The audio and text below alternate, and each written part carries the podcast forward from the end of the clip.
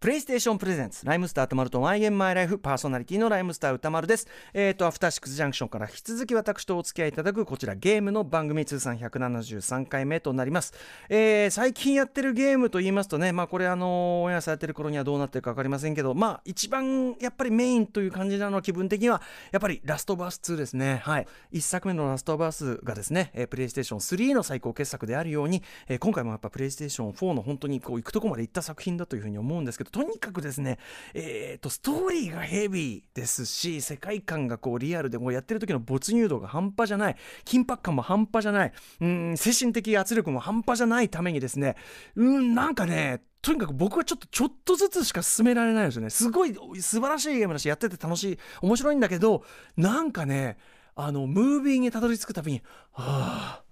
ようやたどり着いたって感じでね、これいい意味でなんですけど、あなので大事に大事に進めてるといった感じですかね。あの、テレビドラマシリーズを少しずつ見進める感覚で、えー進めてたりします。あとはですね、あの、えーラムライダーさんね、あのゲストにお越しいただいた際に、えっ、と、進めていただいた前のね、あの、リターンオブジオブラディン、これはめちゃめちゃハマったという話はあちこちでしてますけど、えっ、と、その時同じく進めていただいた、えっ、と、アンリアルライフというね、はい、あの、日本のインディーゲーム、これもすごく実は世界観ハマっててですね、これも少しずつ、えっ、と、進めていたりしますという感じですかね。はい、といった感じで今夜のゲスト、えー先週に引き続き芸人のサンシャイン池崎さんです。池崎さん、とにかくあの、お兄さんがすごくゲームハードをね、あの、継続して買われていた関係で、実はもういろんなゲームやられてて、本当にこの、なんていうの一回のゲストではちょっと聞ききれないぐらい本当にお話いっぱいあって、そのまた話がどれも面白いので、はい、えー先週に引き続きおそらく、えっ、と、放送には入りきらない分のお話伺えるんじゃないかと思います。ということで、ライムスターとまると、マイゲームマイライフプレイ開始です。 TBS ラジオライムスター歌丸とマイゲームマイライフラジオクラウドエディション my game, my life.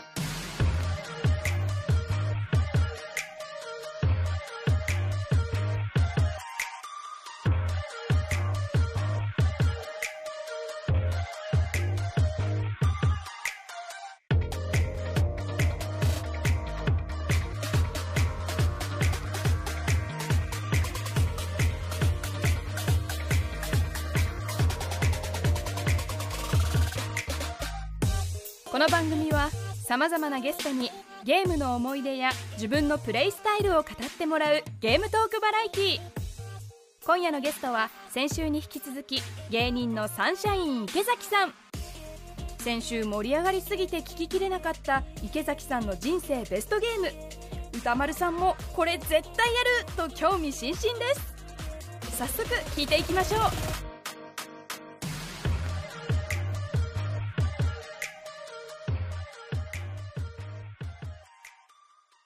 はい、今夜のゲストは先週に引き続きサンシャイン池崎さんです。サンシャイン池崎ですイエーイ !PC エンジンはい、ということで、ありがとうございます。何最後に。あの、ちょっとね、このコロナ禍にはね、あんまり向かない芸風。お いね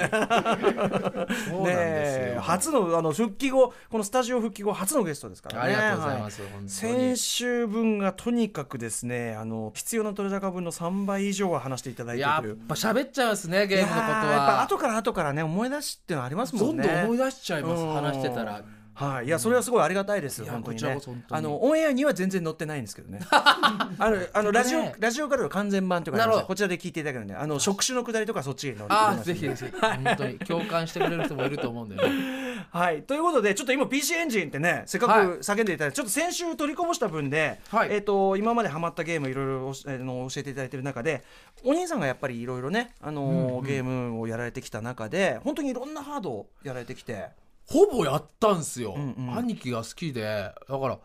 ファミコン、スーパーファミコン、んその前にディスクシステムがあって、はいうん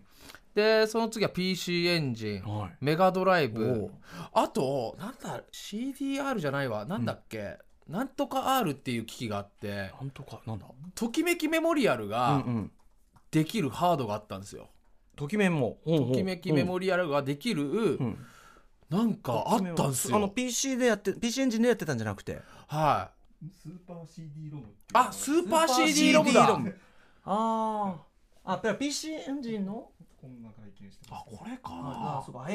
えあだから NEC から出てですねああ多分それっすわわ、あこれで「ときめきメモリアル」ができてた気がするんだような、んうんまああの初期のねときめもやっぱ PC エンジンのねあれですからそうですよねうんうんえときめももやられてたんですかじゃあときめきメモリアルはやってましたね、うんうん兄貴が買ってで、はい僕もやってましたけど、うんうんうんやっぱりオープニングからたまんなかったですね、ほうほうほうえいくつぐらいでやってたんですかちなみに中僕は中学校だと思う、うんうん中1とか小6とかそれぐらいだったと思うんですけど、うんうんうんうんオープニングがアニメーションなんですよ、はいそれが良かったですねうんうん可愛い藤崎しおりちゃんがね、え好きとか嫌いとかみたいな言うんでえすええよ、はいまあちょっとアムアニメのオープニング風なねあこれこれこれこれ、うんうんはい今画面見てますはあいちょっと綺麗バージョンかなこれ、うんうんあちょっとバージョンアップしてるやつうんうん藤崎しおりだあー、いたいたこの子、うんうんへえ僕は朝比奈さんっていう子が好きでしたねはあはあはあああこの子もいい一番だからその年代的にもその恋の芽生えというかねあーこれ早乙女なんとかあー朝比奈さんうんうん こうの早乙女がちょっとね友達で情報くれるんですよね、はあはあはあエロいあ今ねオープニングのいろんなキャラクターがこう出てくるとこああこの子ろうんうんああ子はいたなー いたいた画面見ながらあの金髪の子も実は多分女の子でしたよね確かねねああメガネキャラものすごいぼんやりした記憶のままあの 喋ってますけどまあ藤崎さんね藤崎しおりうん伝説の木の人でなかなか落とせないわけですもんね藤崎さんはねそうですんああよかったですねえこれでもその思春期真っ盛りっていうか一番多感な時期にやっちゃってるわけじゃないですかそうっすねだから、うんうん僕彼女とは初めてできたのがうん大学生なんですよ、うんうんうん大学1年っつって、うんうんだから中小中高とええ全然恋愛してなくて、うんうんうんそれを「ときめきメモリアル」で補填してた感じですかね、ええええもうあのねあの最初の性の目覚めがしょしょあのね職種職種だ よ職種だらねこ恋愛はときめもで保管だらもうだいぶ だいぶな感じですよねあー、これこの頃の絵ですよあこの映画はだいぶ荒い頃だゴッドのねあこっちのがエロく感じるってやつじゃないのそうそうまたエロくないですかこっちのまあ方がわかるわかるあのなんかなんかこう後ろぐらい感じがなんだろうね脱衣初期脱衣麻雀とかそういうあさそうそう、ん初期の脱衣バージョンほら、エロいなだからなんピかだからやっぱ PC エンジンですよだから PC エンジンイズムですよそうっすね、うん、あの末期 PC エンジンのそういうイズムによってこう性が目覚めていくあの影の付け方とかがエロいん だよななんあか確かにあのスカートのとこのうんだからなんか当時はこういうスペックでそういうエロゲーとかも出てたしそうですねねなんかそういうあれじゃない記憶が結びついてのってとこじゃないですか、そうですねだからセガサターンとうんか、うん、あの結構大人向けうんあおっぱいとか出てましたもんね、うんうんうんはい、素晴らしかったで すよね本当にセガサターンのうん、 「ファイナルロマンス R」とかほうほうファイナ「ルスロマーンスチーパイ」とかかなあの脱衣麻雀です、はい あなんか脱衣麻雀ものもやってらっしゃったやってましたねあーやっぱ男はあれはやるしかないですねそういう ものそんな一般論化できないと思うけどあれはなんかね、積み込みドリンクとか買ってねえでもそのお父さんからの伝統継いでますねゲームでねそうっすねマージャンもやってあーファイナルロマンスだあこの絵面だうわうわうーわうわこれエロえこのえこのこの絵面がもうエロいですかエロいっすねはあまあ確かにあ着替えがうーわええ生々しいな生々しいのかなこれまあでも部屋がそううわかうんうん、あおあっぱい揺れてますねキャラがねやっぱこれぐらいのうん絵の感じがやっうぱんうんエロく見えちゃいますね僕は一応ゲーム番組でございますねはい一応ね言っとかないといけないね はいままあでもたそのまたエロの話しちゃってるじゃないです かなんか出だしはエロの話っていうなんかねき決まりの塩梅があるのかでもやっぱお兄さんがそういう PC エンジンとか持ってたりして、はいだからちょいませゲーム歴っていうところありますよねやっぱね。そうっすねだから加トちゃんケンちゃんとかやったことありますわないですはいあの有名ですよね PC エンジンのね。 PC エンジン加トちゃんケンちゃんがうんうん。一番売れたんじゃないかなわかあんあないはい。けどああそうそうこれこ今グラれフィック見てますはい。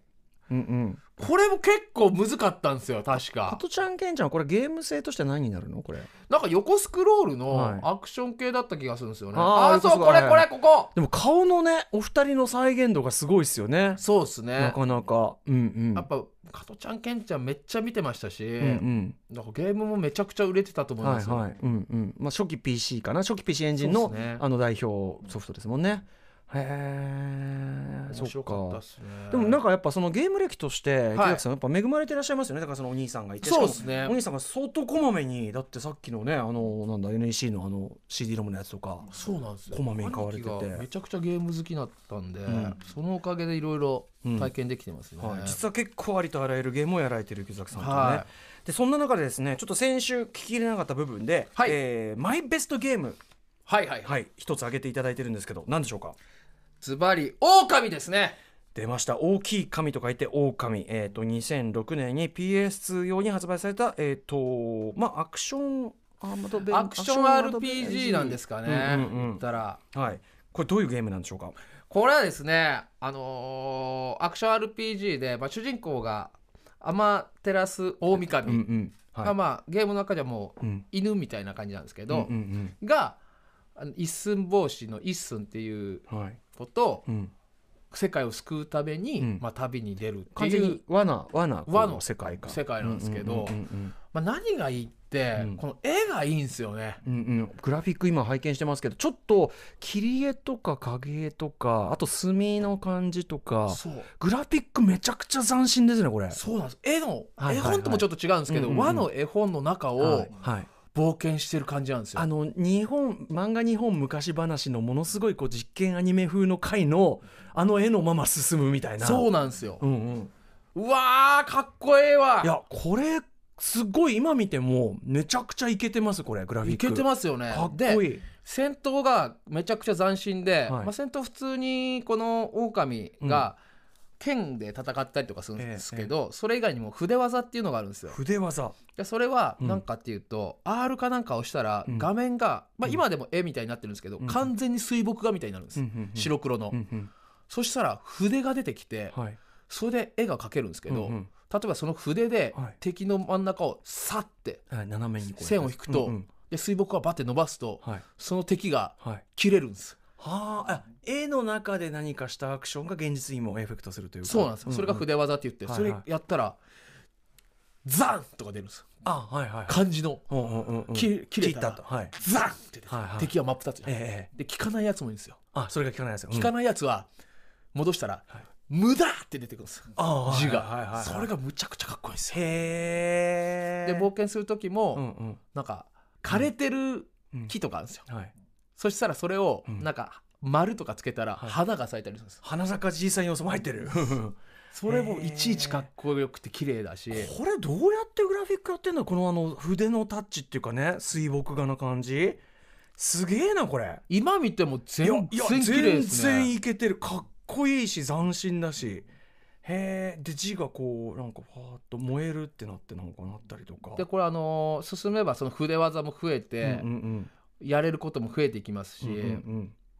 その筆を使って進めるとかこれ僕見るだにね、はいこれあの世界の人がねむしろ日本とか以上に、は世界の人があのやっぱジャポニズムっていうかとこで評価しそうだなって思ってたらこれ実際こうすごい賞とかも取ったんですね国内外であね。やっぱりそうなんゲだームオブザイヤーを取ったんですってだかーら要するにその年の2006年のゲーム界の頂点を極めた世界的に1位を取ったゲームなんですようわすげえにもかかわらずやっぱ商業的にはあんまり売れなかったみたいでなるほどなんと不名誉なというべきかギネスに最も商業的に成功しなかったゲームオブザイヤー受賞作品って言われてるんですってそうなんだだからいやでも池崎さんのこのこれマイベストゲームにこれ挙げられてるのだから軽眼っていうか、あの知られてないけど実はすごいゲームってことなんですよね、なるほど、うん嬉しいうん、いやだから素晴らしいこれチョイスだと思います、うん、これやってほしいっすねエンディングとかむちゃくちゃ感動するんですよへーなんか綺麗だし、曲もいいし、うんうんうわすっごいいいゲームやったっていう気分で終わるんです、これ基本的なことこれ日本製のゲームですかへえ素晴らしいな、えーこれちなみにですね HD、えーリマスター版が PS4 などからも発売中ということで、はい俺これやりますやってくださいはい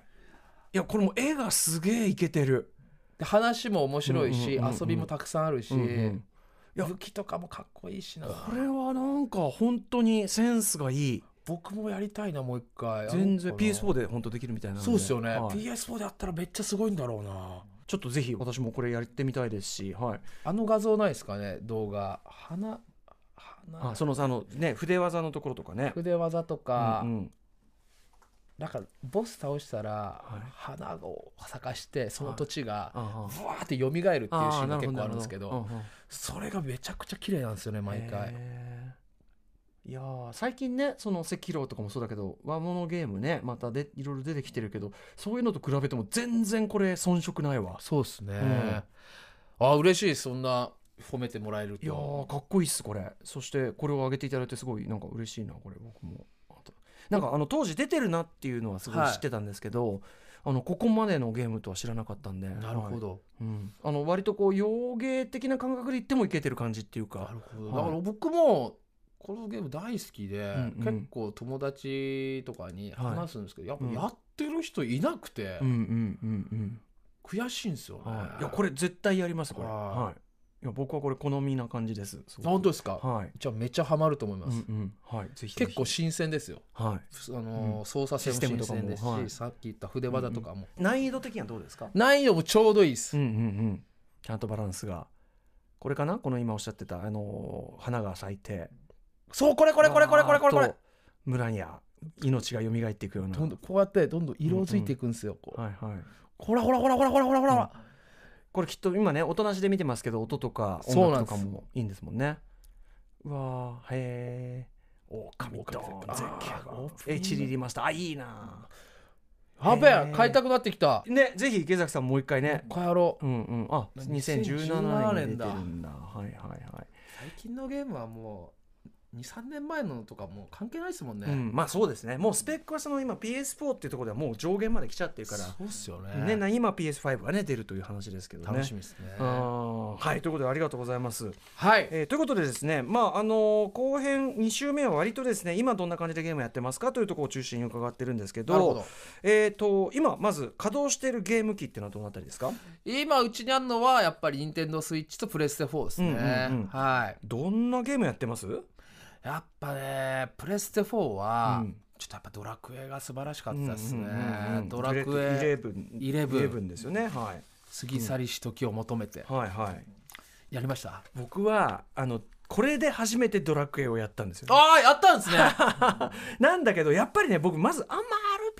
RPG が、ね、あそうなんすかうん、いや最近ちょっと克服したんですけどあの要はなんだろう特にそのドラクエのあこれが噂に世に聞くスライムかなって言ってるんですけどあの道行くそのいろんな人たちをこうある意味自分のレベル上げのためにぶったたいたりしてるじゃないですか。まあまあそうでなすんねかちょっと若干そこにいやなんかちょっとかわいそくないみたいな。あ僕はい。 RPG やるときに、ええやっぱ一個ポリシーとして、はいレベル上げしないって決めてるんですよえーえでも難しいえだってステージ進めなかったりするんじゃないですか。だから今おっしゃっていただいたように、はいはいやっぱレベル上げのために敵倒すってストーリー上おかしいと思うんですよね、うんうんうんうん物語的に、うんうんうんだから本当普通に進めてって、え倒してって、うんうん上がる分はそれはもちろんしょうがないんえで、はいはい必要最小限でいく。最小限うんうん。でいきますね、へえ。じゃないとストーリーおかしくないですかそのまあそりゃそうなんですよ正義の味方がうんうん。モンスターを探して、うんうんうん倒してレベルアップしいて、やそうなんですよ。しかおもかしいですもんね今回そのビジュアルが割とこう 3D でね、はいあのーなんていうかな元みんな要するにあのショコタなんかも言ってたけど自分たちがこう8ビットで想像してたあの絵うんうんが、まさにこう 3D 化されてるっていうんでまあそれはすごくねあのいい体験だと思うんだけど。だけにですねだからその幸せにこう親子で歩いてるような人たち をしかもその角度的には後ろからはいはいはいすほら気づかれずにやると多少有利だったりしてそうですねなんかなんかねそうなんですよ確かにねうわーイレブンだえでもやっぱりイレブン改めてやったらすごい良かったとやっぱり良かったっすね、うんうん僕は 3DS でも出たじゃないですか、うんうん 3DS 版と、まはあ、いどっちも買ったんですけど、うんうんやっぱプレステ4版が素晴らしかったっすうね、んうんうんうんこのグラフィックめっちゃ綺麗ですし、はいストーリーが好きでしたね僕は。でどこまで言っていいのか分かんないですけど、まあ、ネタバレになりんで、うんでこのベロニカうんこの魔法使いのちっちゃい、うんめちゃくちゃ好きでキャラクター的に、はいはいはザ・ドラクエの魔法使いだなっていうい感じがしてこの生意気で、うんうん死ぬじゃないですかうんうんうーわーと思って、うんうんうんうんマジかよと思って、うんうんでラスボス倒して、はいで僕終わったと思ったんですよ本当に、はいはいあどっかでベロニカ復活するだろうと思っうて、んうんうんうんうんそしたらそのままラスボス倒してはいクリアしてはいああそうなんだって思ったら裏面が始まっはいはいてはいうんベロニカを復活させるストーリーが始まるじゃないですはいか。はいはいはいでそこでうんうん過去に戻るんですよベロニカをう。んうんうんでそこでタイトルの「過ぎ去りし時を求めて」出た時あに、ーはいはいはいうわーってなってそうかそうかそういう仕掛けなんだななるほどたまんなかったんですうよんそれうがんうんうんうんそれここで回収してきたタイトルと思って、だからあのあれですよね FF6 の時に後悔の念だけが残されてどうしてくれるこれがっていうふうに思っていたところをちゃんとその組み込んでるっていうかね救われたと思って、うんうん、なんタイトルに入ってるわけだからもうその気持ちを救うためにこそ作ってるっていうかねそうなんですよ、はあはあはでエンディングが良かったっすねエンディングはこうなんか最後主人公たちがなんか、どっか丘かなんかで並んでたかな、うんうんうんそれがなんか絵みたいになってはいそれが本になって、はいはい閉じて、うんうんでなんかそれを取ってはいどこかのお母さんがそれ棚にしまって、はいはいで息子を起こしに行って「はい朝だよ」って言って「うん時間だよ」みたいな言って、で最後フィーンみたいな終わるんですけど、はいはいそれがなんか3うんうのんうんオープニングなんですよね。へえあすげえ3のうんうんスタートはいとつながってんですよあ最初の、はいはい3のスタートもなんかお母さんに起こされて、城に行くみたいな感じですけど、そこにつながってるみたいな、なんかこうじゅなんていうかな重箱ってマトリョーショカっていうかこうねなってるっていうだからもうもう全のっけしてるって僕は思ったんですよ、うんうんうんはいはいもはういドラクエもうこれ以上もうへー作品出す気ねえのかって思あってすごい今でも結構僕話伺ってるだけですごい鳥肌立っちゃいましたいねやそうなんですよかましてるんですよドラクエイレブンは。いやすごいね池崎さんいい話なんですけど、はい完全なネタバレですよこれはネタバ レですもうあの全くオンエアできませんよこれやった人だけ聞いてください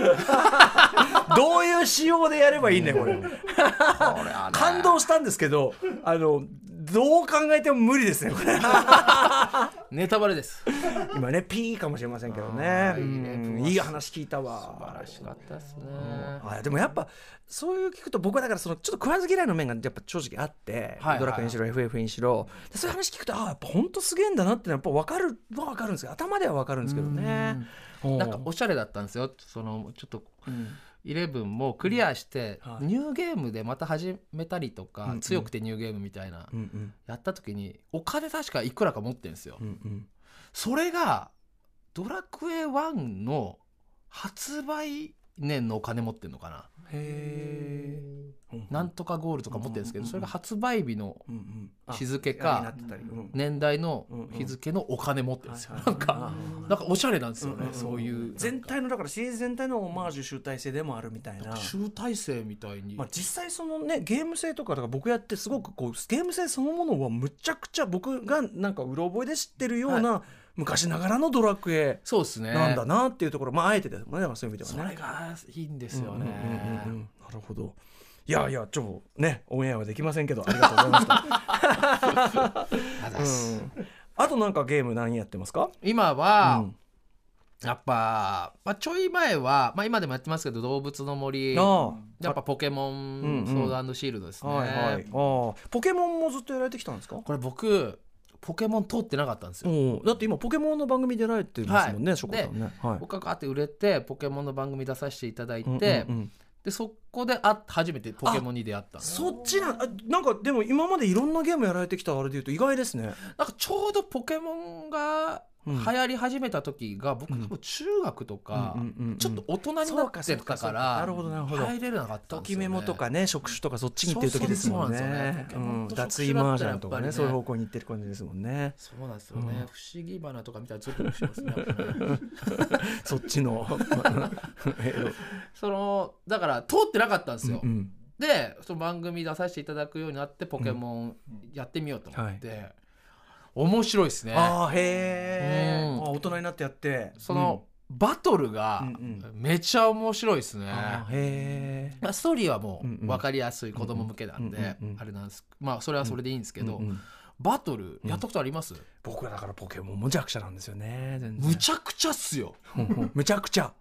これ子供これできんのかいってぐらい複雑だし、あーはいはいうんうんうんでもやり込み始めたらそれがたまんなく面白いんですよ、うんうんその属性みたいなのがあるじゃないですか、うんうんそれが10個ぐらいあるのかな、うんあの火とうんはい水とはい草っていうのが基本のやつかなって思ってたら、はい実際やってみたら、うんノーマルドラゴン飛行氷雷地面、うん岩、うん悪とか、うんフェアリー、うんエスパーとかあるんですよ、うんで全部うんうんこの属性はこれにうんうん弱い、うんうんこの攻撃はこれに強いっていうのが、まずそれだけうんうん複雑じゃないですか、はいとんでもない数のじゃんけんみたいな、うんうんうんでさらうんはいにはいはいポケモンによっちゃはい2個属性持ってるやつがいるんですよ、うんうんうん草地面タイプ草地面 タイプ草鋼タイプうとんかはいはい2個持ってて、ええだからそさらにこいつはこれに強いの、うんうんうんさらに複雑化してるんですよ、はいはいえむちゃくちゃなんですよ、えうんうんうんうんでもそれをみんなうんどんどんやってるうちに覚えてきて、うんうんだから戦略性がすもう複雑で、うんうんうんそれが面白いんですよ。あのむちゃくちゃ数が多いじゃんけんって説明はすごい分かりやすいですね、やっぱね。うんそうですパねラメータが多いじゃんけん、しかもあそっかそっかだからその子供の方がだからそういう意味ではだからすごく実は飲み込みが早いからこそうんなんでしょうね、その複雑なシステムもね、で技も4つしか覚えれないんですようんうん、 1ポケモン。はいはであそうかでもその4つを厳選するいわけですよ。うんうんうんだからそれもさらにそのじゃんけんが複雑化していくんですよね。うんうんうんこのポケモンが出てきて、うんうんあこのポケモンにはこのポケモンが強いかなって思って出したら、うんはいえこの技こいつに覚えさせてたのみたいなのが出てくるんですうううんよ。うんそれもまた複雑だし、はいはいはいあとあの努力値っていうのがうんあるんですけど、はいで何かっていうとええ素早さとか攻撃力とかあるじゃないですうか、んそれをあの自分でうん上げれるわけですよ、うんうんこいつの攻撃力をうんうんマックスまで上げるとうんうんうか、んうんでもそれ全部上げれないんですようんうんうんだからそれも、うんうんこのポケモン出てきたからこいつとやってう、んよしこの技だったら倒せるだろうと思ったら、倒せなかったりうんしたら、んこいつ防御にステータスめっちゃ振ってやがったみたいな。うんうんうんいやこいつは普通攻撃に振ってるだろ、はいはいはいとかはいはいはいそこでまた複雑化してくるんですよ、うううんうんその読み合いはいがはい。とんでもないことになってるんですよね、へーそうかそういうだからちあの知的ゲームというかねそういう対戦ならではのっていう部分ですかね。そうなんですよねあーだからそれが僕最初は、うんそのポケモンうんなんか僕の勝手なうん世界観ではい。野生が強いと思ってたんですよあなるほど。うんうん。野野生生うんが強いだろうと思っうんうてんうん野生のポケモン普通のフィールドで出てくるポケモはいはいンが一番強いって思ってて、はいうんうんそいつを育ててええ戦ってたんですよ、はいはい。全く勝てなくて、うんうんうんでも強い人たちは、はい卵っていうシステムがあるんですよ、うんうん。まあ、ポケモン同士を預けたら卵を見つけてきてくれうんうんうんうてんでその生まれてきた卵から出てくるやつらが強いんですよあはいはい。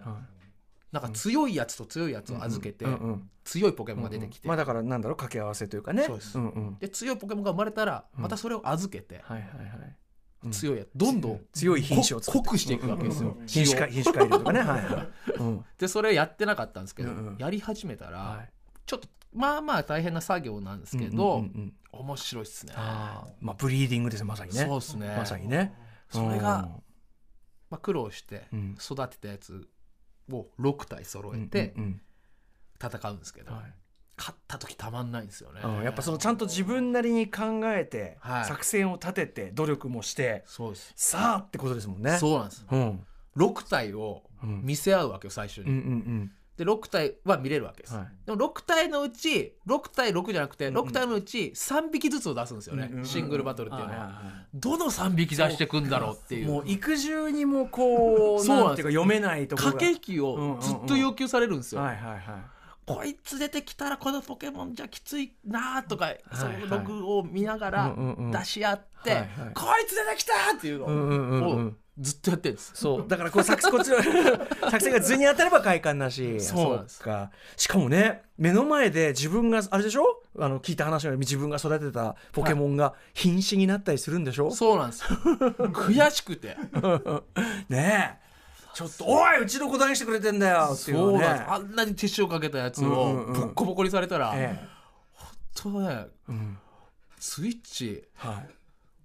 へし折ったのかってなって腹立ってへえでもでもやっぱそのお話を伺ってるとやっぱりその国民的ゲームっていうかそれだけのやっぱよくできてんだね。なんかそのライトユーザーも楽しめるし、はいはいはいこれどっぷりうんこんな育てたりとかする人もできるから、うんうんうんはいやっぱ広いっすね、あうんファンがが。そっか浅瀬でも楽しめるんだなるほそうどなな。んですよ普通にそっかそっか。果汁なんかそのバトルオンラインでできるんですけど、うんうんうんうんちゃんとそのやり込んでない人たちがやる用のバトうんうルん。とかもあるんですよ、はいはい。だからそこら辺も優しくていいですへねーさすが任天堂というか、なあそうですね敷居は低くね奥は深くというね。いやでもまあ面白いですね、うんポケモンもしっかりやるとははいはい本当に、任天堂もでいうとやっぱりあつ熱盛もやってる。あつ森も今もやってますけど、うんまあよくできたゲームですね、うんうんうん細かい遊びが、ややりましたあつ森はだから僕はねそのやっぱ冒頭のとこだけやっててなんか夜中しかできなくてあそうなんですかで仕事終わった後にそのこの後生放送もあって、はいはいで放送終わって帰ってくるともう夜中じゃないですか夜っすね、夜中だからなんか自粛期間中の街と全然変わんないで すよひひ人みんな寝ててなるほど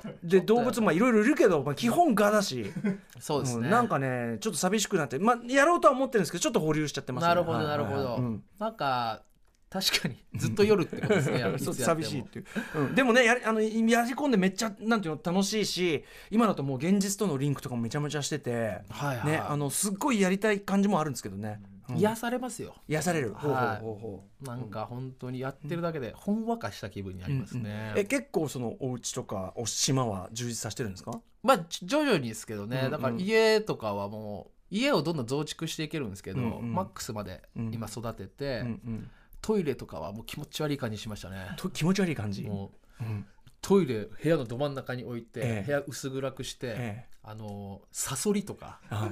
あの、うんウツボとか、カサゴとかなんか毒を持ったはいはい 生き物ばっか飾って、はいはいトイレの周りうんでドクロのええシャレ神戸とかも飾はいはって、いはい恐ろしいトイレを作りました、ねあー いいですねでもそれはそれでね、はインテリアの方向としてはいいですよねやっぱねそうですねそういうのが楽しいですね、え人招いたりとかもしてるんですかはい人はいそれこそハライチの岩井とこの前やって、岩井さんとはい岩井の島も行ったんですけど、うんめちゃくちゃ気持ち悪い島作ってましたねお互い岩井さんも確かにうん独特そうだけど岩井はあの動物の森って、うんマイデザインって言ってデザイうんンかけるじゃないですか、はいはいはいあいつそのマイデザインでええフリーメイソンのうん目あるじゃないですか、はいはいあの目みたいなの作って、はいそれをうん地面にはい全部敷いてるんです、えだから地面がもう黒い黒黒地に白で描いた目,、目だらけでえーすごいうんなんかアニメで言ったら、はいなんかマドカマギカのはいはい世はい界はい入ったみたいな、うんうんうんうん目だらけブワーへってえあいつで自分はピエロの格好しててうわーくちゃくちゃこの間のあれじゃないですかあのドリームマッチの世界のあの感あじそうそうあねの、うん潮の魔人みたいな格好をしうんうんて、うんうんで気持ち悪い床作ってましたね、うんうんうんへえさすがですねなんかね一貫してんだなこれねで僕の島に来て、え僕は島に一箇所一番高いうんあの丘のところに、うんうんお金がなる木をええ全部集めてた んですよ、で金しか金の森をつ作ってて はいはい金金金で岩井にこう見てっつってうん「金の森だ」っつってう「あんあすげえな」っつってそしたらあいつ根こそぎ木を揺らし始 めて金全部取ってただの森 になってあいつだいいですねいやでもなんかすごいなんかある種正統派な楽しみ方ですねお友達同士のね,、まあそうです色もね出るしね家見せやってねなんじゃこれっつってねそうそうあとはバイク川崎バイクさんっていうんはいう吉本の芸人うんうさん先輩なんですけうんうどんとゲーム配信しましたよおおほうなんか見れるかもしれないですねんゲーム実況うんなんかバイクさん生配信しえててえええ YouTube えでえ動物の森のやつやるんですけどえうんバイクさんの島に行ってはいで僕もうんあのー僕の格好をさしてるんですよあ池崎さんのと分かる感じっていうかね、はいうんうん作ったんですはいでバイクさんも格好をしてて、うんで一緒にバイクさん自分の家をライブハウスにしててうんはいはいはい改造しておーで三八マイク真ん中に立ててて、ええうんうんでお客さんもうん7人ぐらい島に呼べるんですよ、うんうんうんでその言ったら、はい YouTube 見てくれてる人からうんうんうんうん募集して来てもらってて椅子に座ってもらって、はいはいはいでそこに僕もゲストで行って、うんうんうんうんキャラクターで、はいで声は別で乗っけてこれですね、うんうんうんうん漫はいはい才しましたね、バーチャル漫才バーチャル漫才うわーすげえうわーこれ僕とバイク川はあ崎バイクさんですねへえすげえイエーイ ってでこれ文字も打ってますが、うんこれお客さん本当にリアルな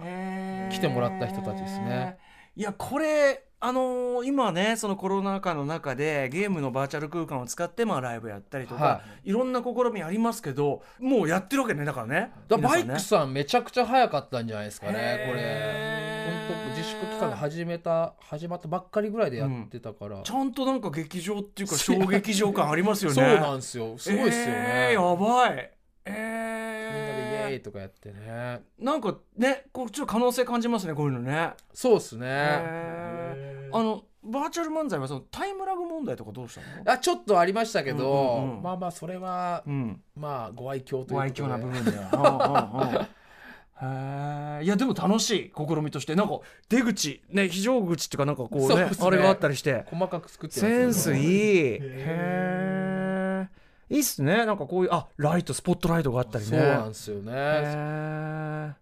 あいいわいいですねこれこういうことまでできちゃうっていうのはねそうなんですよやっぱ集まり動物の森ってことなんですかねお客さん呼べてうん新しいですよね、うんうんうんいやじゃあなかなかこじゃあこの期間もコロナ期間中も割とこういう感じで、そうですね、うんコロナ期間はうん結構やっぱり「あつ森」と「ポケモン」でしたね、僕は、うんううん、んねでもポあのーポポケモンもそのオンラインでねこれできたりもしてそうですねるからバトルして、ねやっぱ海外の人とかとできるから、うんうん海外の人とやってどうですか、いやーすごいっすねやっぱ、うんうんオンラインってすごいなーって思いましたね、オンラインってちなみに最初にやったのって何だった僕なんすかね、ポケモンなのかな下手すると最初にこう踏み越えるのなかなか抵抗あったりするじゃないですかオンラインってちょっと怖いっていうか、はいいうん、や僕今回のこのポケモンかもしれないです、あオンライン本当に初めて、へーはい、でさっきみたいにバトルしてるわけですね海外の人とやってんすよある意味だからその言葉なくてもルールは共通だからそうなんですよできちゃいますもんねそうなんです、うんうんでもなんかポケモンの名前とか、うんはいはいまあ、中国の方だったはいはいはらい中国の文字出るからはい一確かに瞬わかんないですけどね。確かに確かに 確かにそうですよねそれぞれの国の呼び方があるんですもんねそうなんですよ。を見てああこれあれかみたいなあこれなんだみたいな。ああこれかってなる基本だって日本の名前だってダジャレじゃないですか割と そうですね、うんうんうん確かに。だからそれぞれの国のあれなんでしょうねそういうふうにねなんかどうやってつけてるのかわかんないですけうどんね。うんうんいやーいいですねそうやってね世界でね流行うってんだっていううのが。んえーとね、じゃあねこれ皆さんに伺ってる質問として、はいえー、と好きなゲームのジャンルあと苦手なジャンルっていうのがもしあったら教えてくださいやっぱ好きなのは RPG なんですよね、うんうん僕は RPG、はいで嫌いなのはあんまないんですよね、うん苦手な苦手なのが例えばこうまあでもなんかお話があってたアクション性高いのも全然やられてますもんねそうっすね格ゲーもやられてるし、んアドベンチャーもやるしアドベンチャーもやってますね格ゲーもやってて、うんシミュレーションも結や構るし子供の頃やってましたね、ファイアーエンブレムとか、はい、脱衣麻雀もやるし脱衣マージャンもやってるし、 うん結構幅広くレースとかあーレースね僕が苦手なのはあれですね、うんあのー信長の野望とか、はいはいはいあれ系ちょっと苦手ですシミュレーション戦略シシミミュュレーレーシショョンンとかの、はいはいあのー歴史系のやつああへえ光栄さんラインとか、はいうんうんのー三国無双とか、うんうんうん戦国無双とか、ええええああいうバトル系は全然うん楽しいんですけど、はいはいシミュレーションの信長の野望とか、はいあとダビスタとかも僕そこまで得意じゃないかもしれないですね。へえでもあれこそブリーディングものっちゅうかねそうっすそうねいう意味ではポケモンにはまった今となってはありかもよ今できるかもしひょっれないですねとしたら、ひょっとしたらだからいきなんか池崎さんね伺ってると新しいゲームやれてるあたなんかゲームの楽しみも全然新たに発見されてるから、そうっそすねこは素敵かなと思いますね大人にななっんてかはいろいろ挑戦はしたくなりますね。うんうんうんうんはいなんかこの前あのーウィッチャはいーやったんですよ。うん、ピッチャー3をやられたウィッチャー3やったんですよ。うんうんはいむちゃむずいっすね。まあまあまあまあはいはいやりましたあまさに僕ウィッチャーやり込んではいないんですけどはいなんかあのでもあのすごいあのなんていうのやれば僕も絶対ハマるタイプのあれなんですけどねなんか僕の後輩が「んちょっと池さんウィッチャー3やってくださいめちゃくちゃ面白いで」っつって、うんうんうん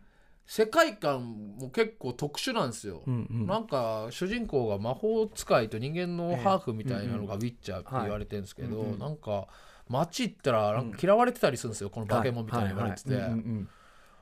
じゃあこれもオープンワールドでうんはい自由度がはいもうめっちゃ広いですよねマップだってねめちゃくちゃ広いんですうよ。んうんでストーリーもんよくわかんないんですよ3からやると。 あ ああそういうことかはいはいはいはいうんうんうんでなんかやってたら急に敵の基地になんか情報を集めに行ったうら、んうんなんか普通に話しかけたつもりなのに、はい急にみんな怒り始め て剣を抜き始めて、はいはいはいなんだなんだと思ってボクシュって切られて、ちょっとまずいこと言ったんでしょうね。そうなんですなんか、いあの、なんか激凛に触れる、何か言ってしまったんでしょうね。でダメージのはい換算がなんかリアルすぎ て一回切られたらほぼ死ぬんですよ。はいはいはい。ブワーみたいな、うんうんうんえーと思って、うんうんうん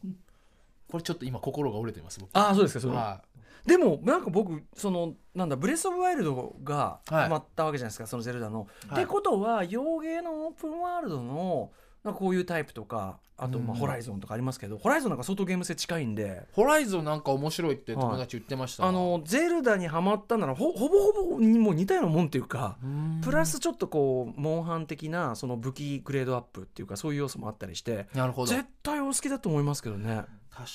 にうん、ホライゾンは相当いいんじゃないですか手始めにはホライゾンやろうかうんな、まあアクションではあるんですけどね、うんこれですか、うわあああそうそうそうそうそうそう綺麗だなうんうんそうなんですよビジュアルは最高ですねうんあー面白そうんはいはい「ホライゾンゼロドン」ねもうこれ傑作ですストーリーもめちゃめちゃ面白いですあそうなんですかはいうんうんうやってみようかなやり込み要素もすごいし本当にうんまたねでもねちょっとねやり込んじゃうとねだからそのゼルダと同じで、そうですね、無限にいけるっちゃいけちゃうからあれ思い出しますね、うんワンワンダの巨像ですかはいはいはい、うん、あれもクリアしきんなかったな途中までやったんですけど、ね、そうですかはいはいはいあれもむずいゲームでしたね、ワンダの時そうですねまああの言っちゃえば全部ボス戦ですからねあれねそうですね、うん初めて巨像に会った時はいえ 無理だろうってまあ、それぞれにこうやってやればいけるっていうのが、まあ、一応もう当然あるんだけどびっくりしましたよねはいはいはい、えでかすぎんだろうと思って僕ねあらゆるゲームの中で全てのゲームに共通してボス戦が嫌いなんです よだからなんでですかそういやいやなんか要するにそのなんか特に難しいことやらされるみたいのがそうっすね嫌なんですよそのそれまでやってきたことと違うロジックで戦わされたりするじゃないですかそうっすねあと俺すげえ嫌なの が、あの途中まで倒したら一旦パワーアップしてもう一回せっかく減らした HP が敵がガまたガーが増えてなるほどでその段取りがあることは分かってるパターンもう どう考えてもこれもう一回復活するのにそのためここで一応減らして見せなきゃいけないなるこほのどまとめてくんないみたいな いやーでもしょうがないじゃないです かしょうそがれながい楽しいんですよその そうそう減って、うん絶望感を味わいまあ味わいねたいんまであすねよまあねうんゼルダもあの4つの4進はいの行くじゃないでうんすうんか、うんやっぱ最初ビビりましたねこれっていうねえこれ入んのみたいな、うんうんうんありますよねこのでかいの入っちゃうのみたいな、うんうん落ちたりするんじゃないですか、はいはいめっちゃ怖かったですね最初、でもまあそれがね最初無理だと思ったのができるってところまでゲームの良さでもありますけそどうねなんです、うん素晴らしいですねわワンダと巨像は、まあ、あれでもだからそのその前のイコとかねおすすめですけど、あね、あ一個、うんなんかよく聞きますねあれイもコすごいいいですよあマジっすか、うんあれはまあ割と一本道で、あのー謎謎解いていく感じなんですけど同じ会社が作ってそうですそうですそうです、同じククリエイターというかねはい、うん、おしゃれなねやつですよねとその路線であれですよねなんだっけ人食いトリコねああ人食いトリコ、うん人食いをおおと大足のトトリコかあなれも最近ですよね、割とねイコのもう素晴らしいですよこれ1個ですか、うん、イあコです結構操作性はいいですねそうそうなんかねまあ基本パズルですよねそのステージの何かをこう解いていくっていうか、あうんうんー綺麗これもそうそうあとやっぱその世界観がすごいいいっていう感じイあコ手を伸ばうんして、イコイコイコイコなんつってねうん感じですよ、へー面白そ ういやでも池崎さんねでもまだまだちょっとこれからねはまはまるそうな例えばその洋芸沼みたいなとこもありますからねちょっとね洋芸はちょっと興味あるんですよねあそうだ今んとこないのはあれですね例えば FPS ああいういわゆるこうあコール・オブ・デューティーとかそういうタイプのあ僕やってないですね、うん食わず嫌いかもしれないですははいい、はい、うんうん、確かに確かに、うんこれもまあもう巨大な一大ジャンルっていうみかんねなやってますね今ね、はい、でまあオンラインでともなるといよいよですからね今一番世界で遊ばれてるのはなんならこれですもんね FPS ですもんね、フォートナイトフォートナイトとかそうですそうです特にバトルロイヤル系ねああいうのがね、面白いんですかやっぱ面白い僕はね「フォートナイト」は若干難しくてやれてないんですけど、うん、あの瞬殺すぎて嫌になっちゃったんだけど、ねでも面白いと思いますよ絶対それはへえ今その間だと APEX みたいなさんやってますね Apex APEX ってそれのバトルやる系のすごいスピード速いんですけどなんかこう間口は割と広いらしいですへえ、あんまりうまくなくてもそれなりにいけるようになってるみたいですね。うん、これ系ですよそれね系これ一人でやっても楽しいんですかあまあていうか要はオンラインですよね。だあかららもうもう対うんう戦んだから気づけば世界中の100人と戦っているってことですよね。うん確かになハそマうったら面白そうだようなんまあかなりアクション性というか習熟度が要求されるやつなんでね、うんちょっとねあれかもしれないけどね。はいえー、といったあたりで、えっとですね、これもじゃあ引き続き皆さんにですね、えっと、共通して聞いてることなんですけど、はいゲームをやる時の、えっと、いろいろ、まあ、こだわりっていうか例えばどういう椅子に座ってると かどういうあこうモニターでやってるとかなるそういうお話なんですけど。僕まあこだわりってことじゃないですけど僕が今使ってるテレビはうんレグザうん、でかい60型のでおかいやつなーんですけど、めですね結構はい、でそれはやっぱ店員さんに聞いて、ええゲームどれがうんうん、どのテレビがゲームに向いてますかうっんうてん言ったら、そのレグザがへなんかゲームモードみたいなのがあって、うんただなんか多分画像がちょっとうんうんはい、綺麗になるみたいなそうなんですかねゲームモードがあるらしいんですよ、はいはいはいだからそれにしましたね、へえ、はい60型でもなかなか大きいですねちょっとね結構でかいですよ、うんこんぐらいあるんじゃないですかうん、なかなかの没入度といなうかかなかいいですよ、うんうんうんででテレビはいいですね、音はは普通に出してるんですかい音出してますヘッドホンとかじゃなくてあもう出してやってますね、うんうんうんうん僕は、うんやってでい姿勢っていうか椅子とかどうしてるんですかああ僕はだいたいあぐらかいてやってますねあぐらか地べた系だ地べた系ですへーうんこれ腰痛くなりませんあ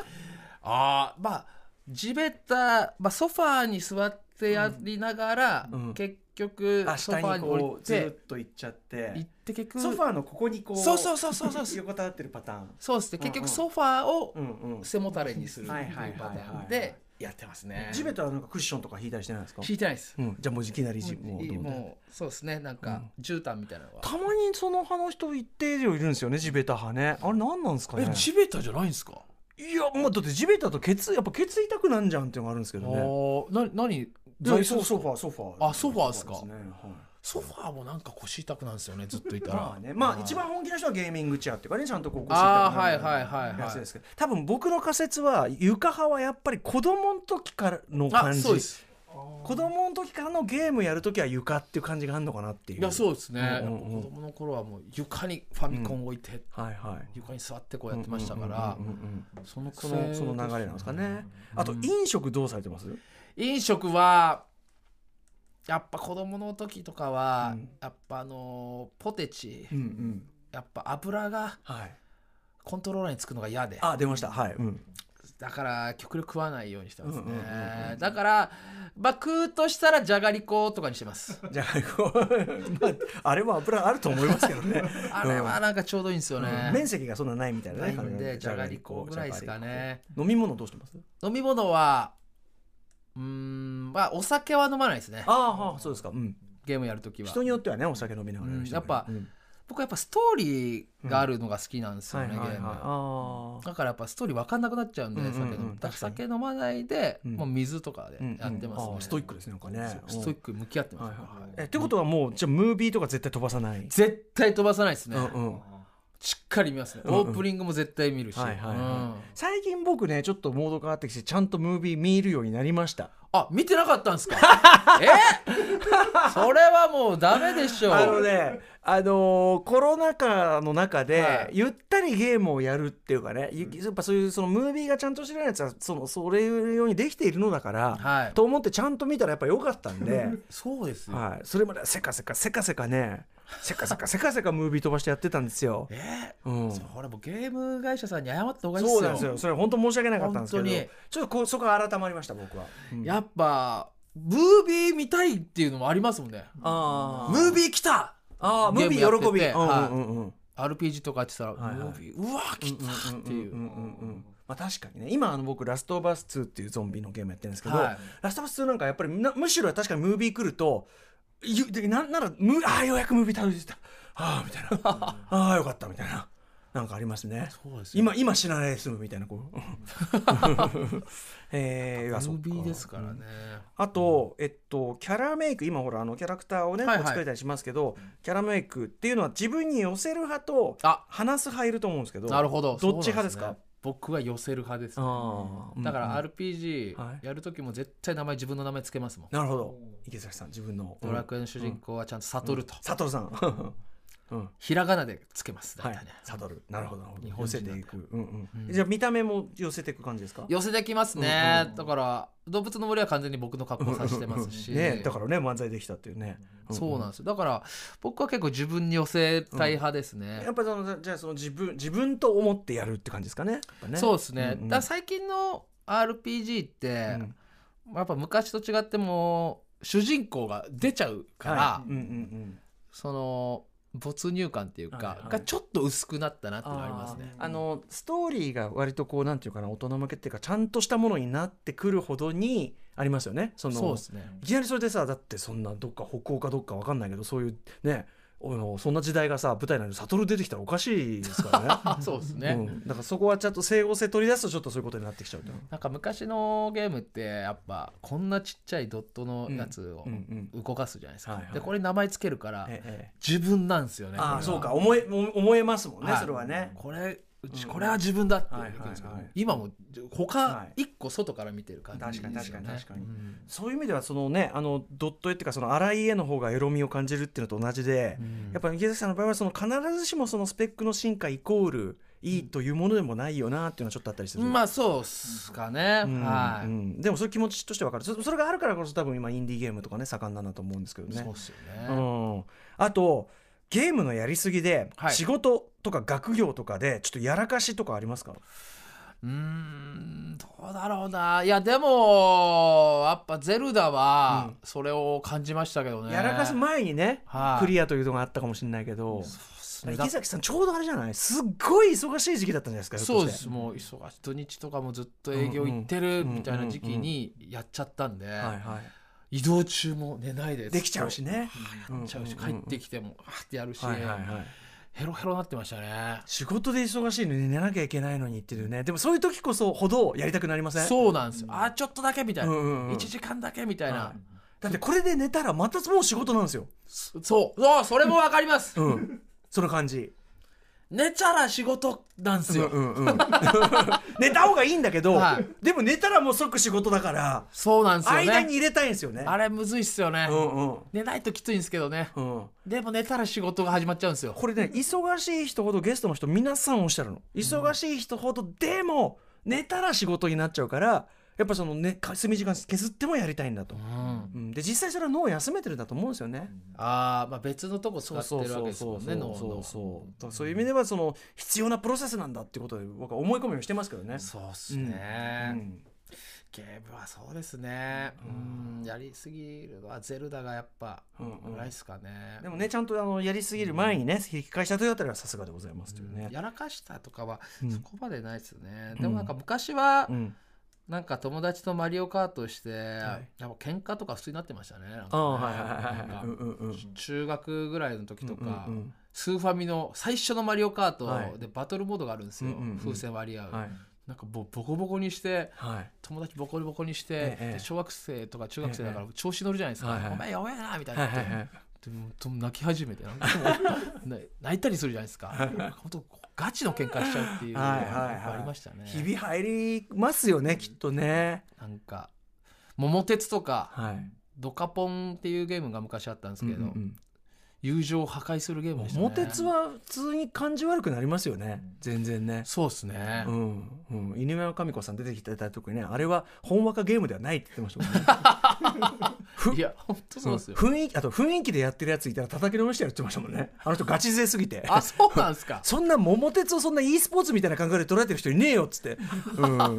すごいね人でしたけどね。はもっと僕は楽しくやりたいですけどねはいえー、今後発売楽しみにしてるゲームとかありますかまあ今後はですねちょっといろいろ調べたんですけど、うんうんやっぱ今後出るのだったらやっぱ「サムライスピリッツ」ですね、うんうんネオジオコレクシうョん、ン、はいはいネオジオコレクションやっぱうんサムスピ世代なんで、えーこれ多分古いのから新しいのが入ってるってことですよね、うんあのアーカイブ的にあるんじゃないですかずらっとそうっすよねんんんだから昔のそのやつもやりたいうし、んうんサムライスピリッツ、はいで最新のもやりたいんで、うんうんうんこれちょっと欲しいですね、結構格ゲーぎっちりやられるんですね。やっぱり昔やっぱスト2から始まって、うんキングオブファイターズとか全部、うん結構網羅してやってましたね、うんうんうんこの中で「サムライスピリッツネオジオコレクション」これ楽しみだと。うんやりたいっすねやっぱ、はい、あとちょっとこれ意外だったんですけど「ブレアウィッチ」日本語版、そうですねえっとブレアウィッチプロジェクトの、まあ、ゲームというかその先の話というかね。あこれ先の話なんですか、うん、っていうことみたいですね。あじゃあ、うん、うん逆にもっとやりたいですね、うんうん、7月9日だから発これやってる時はもう発売済みかもしれないですけどなんかちょっと今まで出てこなかったラインっていう感じなんですか僕ホラー系ブレアウィッチプロジェクトうんがう好んきだったんですよあ、映画の方映画が、へーだからですねあそうなんだへえ見ましたいやもちろん見ましたむっちゃ怖かったじゃないですか、はい、はい、僕あれ酔っちゃってあそうっすか映画館で見たらあのねあ映画館で唯一酔って吐いちゃった映画ですね はいよっぽど酔いましたね、うんうんうん僕は本当に映画家で見て、はいは低予算うんうんでね怖いみたいなのうんで、はいはい、マジで怖かったですね、うんうんまあ怖いですよねでもあれね、うん不気味な終わり方したけど、あの続きってことですかそういうことみたいですね2年後の出来事を描くオリジナルストーリーのサバイバルサイコホラーというねはい、どんぐらい言っていいんですかなんか最後なんかうん、小屋みたいなところはいはいにたどり着いて、うんうんうわーとか言って、うんうんビデオカメラがドドンって落ちて、うんうんうんビデオカメラの映像がはいはいなんか床捉えてて、はいはいなんか小屋の角っこにうん角を見はい、て、角をこうずっとこう見見てる音が立ってて終わるんですよはいねはいはいはいあれクソ怖かったんだよなあの壁に立ってる絵面がね そうなんですようんねえこれ何みたいな、ええええええうんうんうんえもう2年後の、うんうんうんああいうだからその多分映画と同じくあれかなそういうこうロストフッテージだからそのあの発見されたビデオテープみたいな手は守ってたりするのかもしれないねそうですねうどんうどういうゲーム性なんですかねちょっとわかんないでですすけどけどタクシーが出てくれたりするアドベンチャーなんじゃないですかなんとなくうん違うかなアクショあンでもこれで見たら歩いているや感でもじします、ね、やっぱだって話のそのなんていうのこう傾向上さ、はいゾンビゲームみたいにはいなんかモンスターみたいなのが襲ってきちゃったらなんか結構強要するにで、出てこないとこが怖そういですね話じゃないですかそうですねだからどう怖がらせてくるのかだからなかなか現象あでも主観でこうやって動いていく感じですねそうですね主観ででやって今歩いてる感じしましたよね、うわわこれ怖そうだなしかもこう今のスペックだからあの、いはい犬がうろちょろしてるけどこの自然さすげえ綺麗なんか本当に本当にいってる感じしちゃいますねそうっねうんああでいろいろ調べれるんだそうだ車の中のいろんなものを調べてどんどん進んでいく進めるようにこれだからあのあれですよねあののバイオハザードのあれなんだっけセブンだっけあの俺がさ主観視点でこうやっていくとさあのこの小屋入らねえし っていう俺なら入らねえしっていうそういうことになるかもしれないけどいやこれでもたやっぱ俺もぜひぜひややりたいと思いますこれちょっと面白そうですねはいはいブレアウィッチえっ、とこの放送がされてる時点にはすでに発売時点という感じだと思いますえー、ああとですねはいこれ皆さんに伺ってるんですけどゲームから学んだことってありますか、ゲームから学んだことはやっぱ先ほどもちょっと言ったんですけど、うんやっぱ想像力ですかね想像力うんなんか昔、まあ、RPG 好きなんで、RPG だ今は戦闘中例えばドラクエメラとかやっても、うん今はバーって出るけど、いはい昔出ないじゃないですか、はいそうダメージだけ出て、ええ全部想像させてくれるから、うんうんそれで想像力鍛えられてる気がするんですよねあーあ多分こうなんだろうはいはないはいはいっていう、うんそのワクワク、うんうんうんなんかそれに鍛えられた感じがしますうね、んうんうんうん想像する力っていうか、はいはそういう意味では今すごくこうスペック上がって絵が綺麗なのそれはそれでいいけども、なんかそういう方向もあっていいかなって感じですかね。そうですねだから今度ね昔の方がやっぱ RPG って世界広かったんですよね、うんああ広くあ、もうそれは深いな広く感じるっていうか、そうですねなんか本当に世界に感じ世る界うをんうん飛空艇とか、まあ、うんバーって飛べるし地図を、うんうん今やっぱ多う分作れないのかもしれないですね、うんうんなんか作れすぎるのかな、はいはいはい、うんだから逆に世界を狭く作って、うんで物理的にこうあるものしかないわけですもんねそそうですねの絵の中にね物理的っていうかその疑似的な物理的にあるものだけだから確かにその想像だったら無限に広がってるところがそうですね、うんだからなんか昔のそういうので、うんなんかいろいろワクワクさせられて、うんうんだからそう想像力みたいなのはついた気がしますうね。んうんうんうんなるほどいやでもそれはなるほどなって感じですねあとゲームこれから先どういうふうになっていってほしいとかこう期待ってありますか未来やっぱこの VR ではい入りたいですね、ゲームの世界にあー。じゃあだからもう要するに具現化するならいっそもう入る級であれば、はいねってことですかね。よくあるじゃないですかそういうアニメも、本当にはい手とかにうんまあ、つけてねグローブつけてグローブつけて、で足にもつけて、うん触覚すらあるようなそうですねでこうつけて、うんう目にもつけて、ええ本当に世界、はい手を振ったらなんかもう、うんうん振ってみたいな、はい、どんどんそっちの方もねなっていくとは思いますよね。うんそうですねあの、レディープレイヤー1」っていはうい映画うんあったじゃないですか、うんうんこの前うん先去年はいやった、もう一昨年かなあれとか夢のような世界ですよね、でもまあ実際あれのその例えばそのまああの池崎さん自身もやられたあのバーチャル空間に人が集まってバーチャルに漫才やったりライブやったはりいって、はあい、れもう僕レディープレイヤーだと思うんですよねもうね。まあ確かにやってることはもう一歩手前ですようね、ん、だってで池崎さんが自分というアバターを使ってみんなをアバターで参加してしたらちゃんと参加感があるってもうもうもうやってることレディープレイヤー1だよねってそ思うっでてすよね、うん、いやだからすごい時代になってきてますよね。だから本当にやばいっすよあとうんうん10年、20年したらなってるかもしれない全ですよね然余裕であるでしょうねそれはね。だからもう、うん死なないんじゃないですか僕らあ出たそのあの最近もそういうこう SF のねあのドラマでもよくあるんですよその要はデータ化でして自分を中にいれば死なないっていうそういう SF ドラマシリーズがちょいちょいあってでもね池崎さん怖いのははそれでは超怖いんですよ要するに死ねないってことでもあるからいなるほどすっごい恐ろしい状況下に追い込められてプログラムだから死ねないっはあていう地獄見せられる可能性があるわけですよ自分の魂がそうか死ねないのもきついちょっときついっていうドラマもあったりするんでね。へこの話しだすとまたどんどんどんどん広がっていくから いやだから例えばプログラムに閉じ込められたまま、はこれ実際あのテレビドラマで「ブラックミラー」ってテレビシリーズにあるんですけど「はい、じゃあ1,000年経ちました」みたいなことやられちゃうんですよ、ああはいはい何にもない空間の中で「はい1,000年」みたいなのもう気狂っちゃうみたいなそういう。なるほど入れられちゃって出てこれないそうそうそうそう閉じ込められるってことですかそうそうそうプでログラムのも中死ぬこともできない。うわきつい現実には絶対に味わえない地獄が味わえてしまうみたいなこともあったりする。あるいはそのプログラムを支配している側にこれもそのブラックミラーの他のエピソードですけどプログラムを支配している側に本当に奴隷のようにあのマトリックスみたいに「はい口閉じ閉じろ」って言ったら口こうやって口がこうやって閉じた感じになっちゃって「うわー」みたいなはいはいではもうプログラムだから逆らえないみたいいななるほどそういうこともあったりするみたいなんだねそういう新なかたなかなそうそうそうそう新たな怖さもあったりするっていう新ねたな監獄じゃないけうどんうんそうそうそうそう怖いっすねプログラムってだから自分の写しみがプログラムの中にいるとしたらなかなか怖いですよっていうそうっすねそういう話でもあったりするっていうねいや想像力広がりますねいやそうっすね、はいでもやっぱせいぜい本脱衣マージャンぐらいにとどめておいた方がこれはやっぱり当いやー脱衣マージャンの世界入りたい ですね夢ですねせっかくのスペックを使って やることが PC エンジン一心上の脱衣マージャンファイナルロマンスやりたいはい。えー、といったあたりでもう取れ高がさらにね先週以上に取れてしまいましたので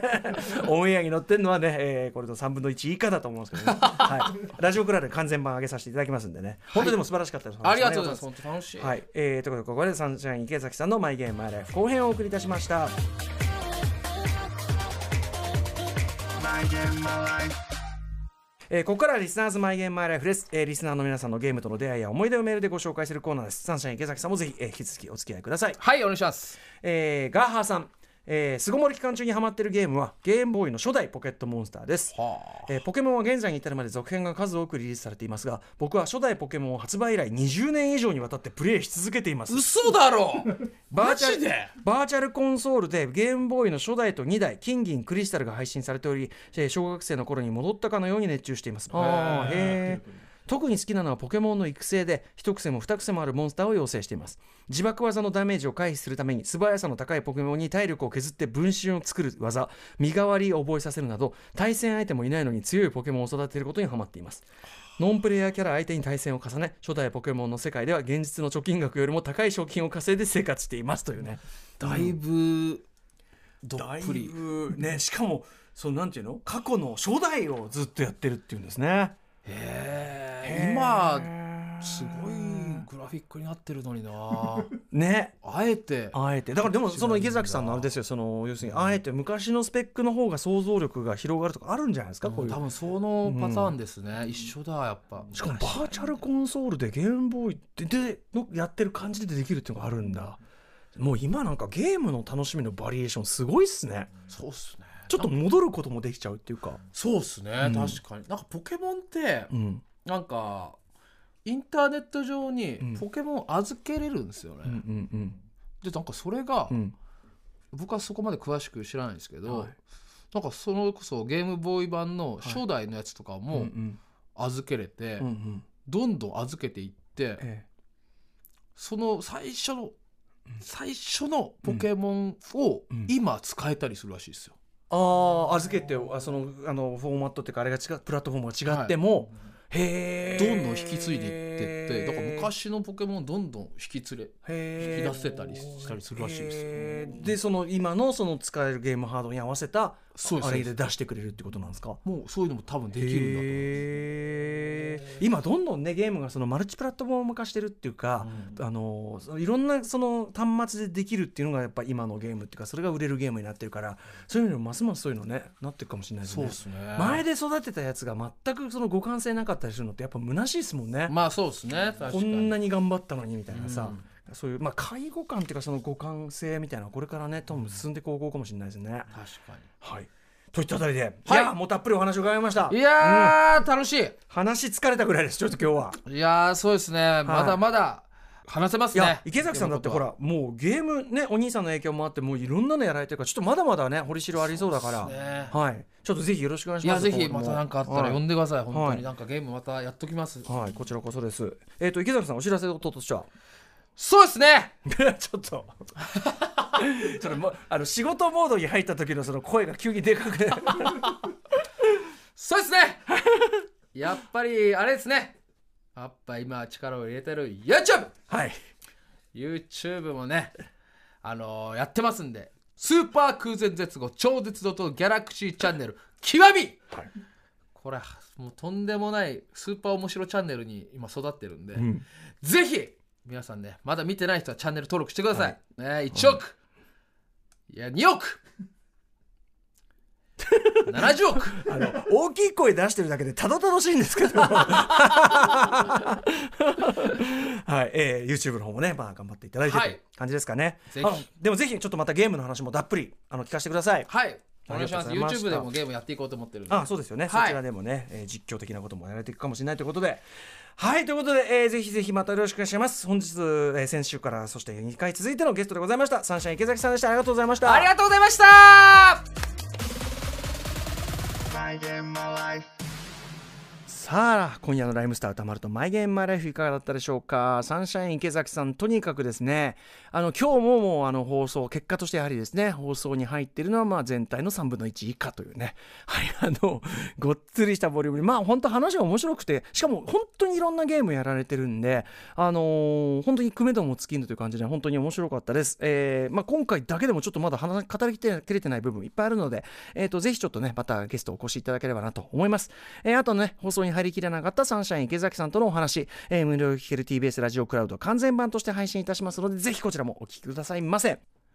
えーこの番組では皆さんのリスナーズマイゲームマイライフを募集しております、えーテレビゲームとの出会いあと私のマイベストゲームであるとかあるいはねあの友達仕事仲間とあるいは家族の皆さんとのゲームにまつわるエピソードとか、えーもろもろゲームにまつわる話なら何でも番組メールアドレス mygame.tbest.co.jp mygame.tbest.co.jp まで送ってくださいメールが生まれた方全員に漫画家の山本沙穂さん書き下ろしの番組特製ステッカーとプレイステーションカードに3000円分を差し上げますあのテープ回りすぎて俺もう疲れちゃった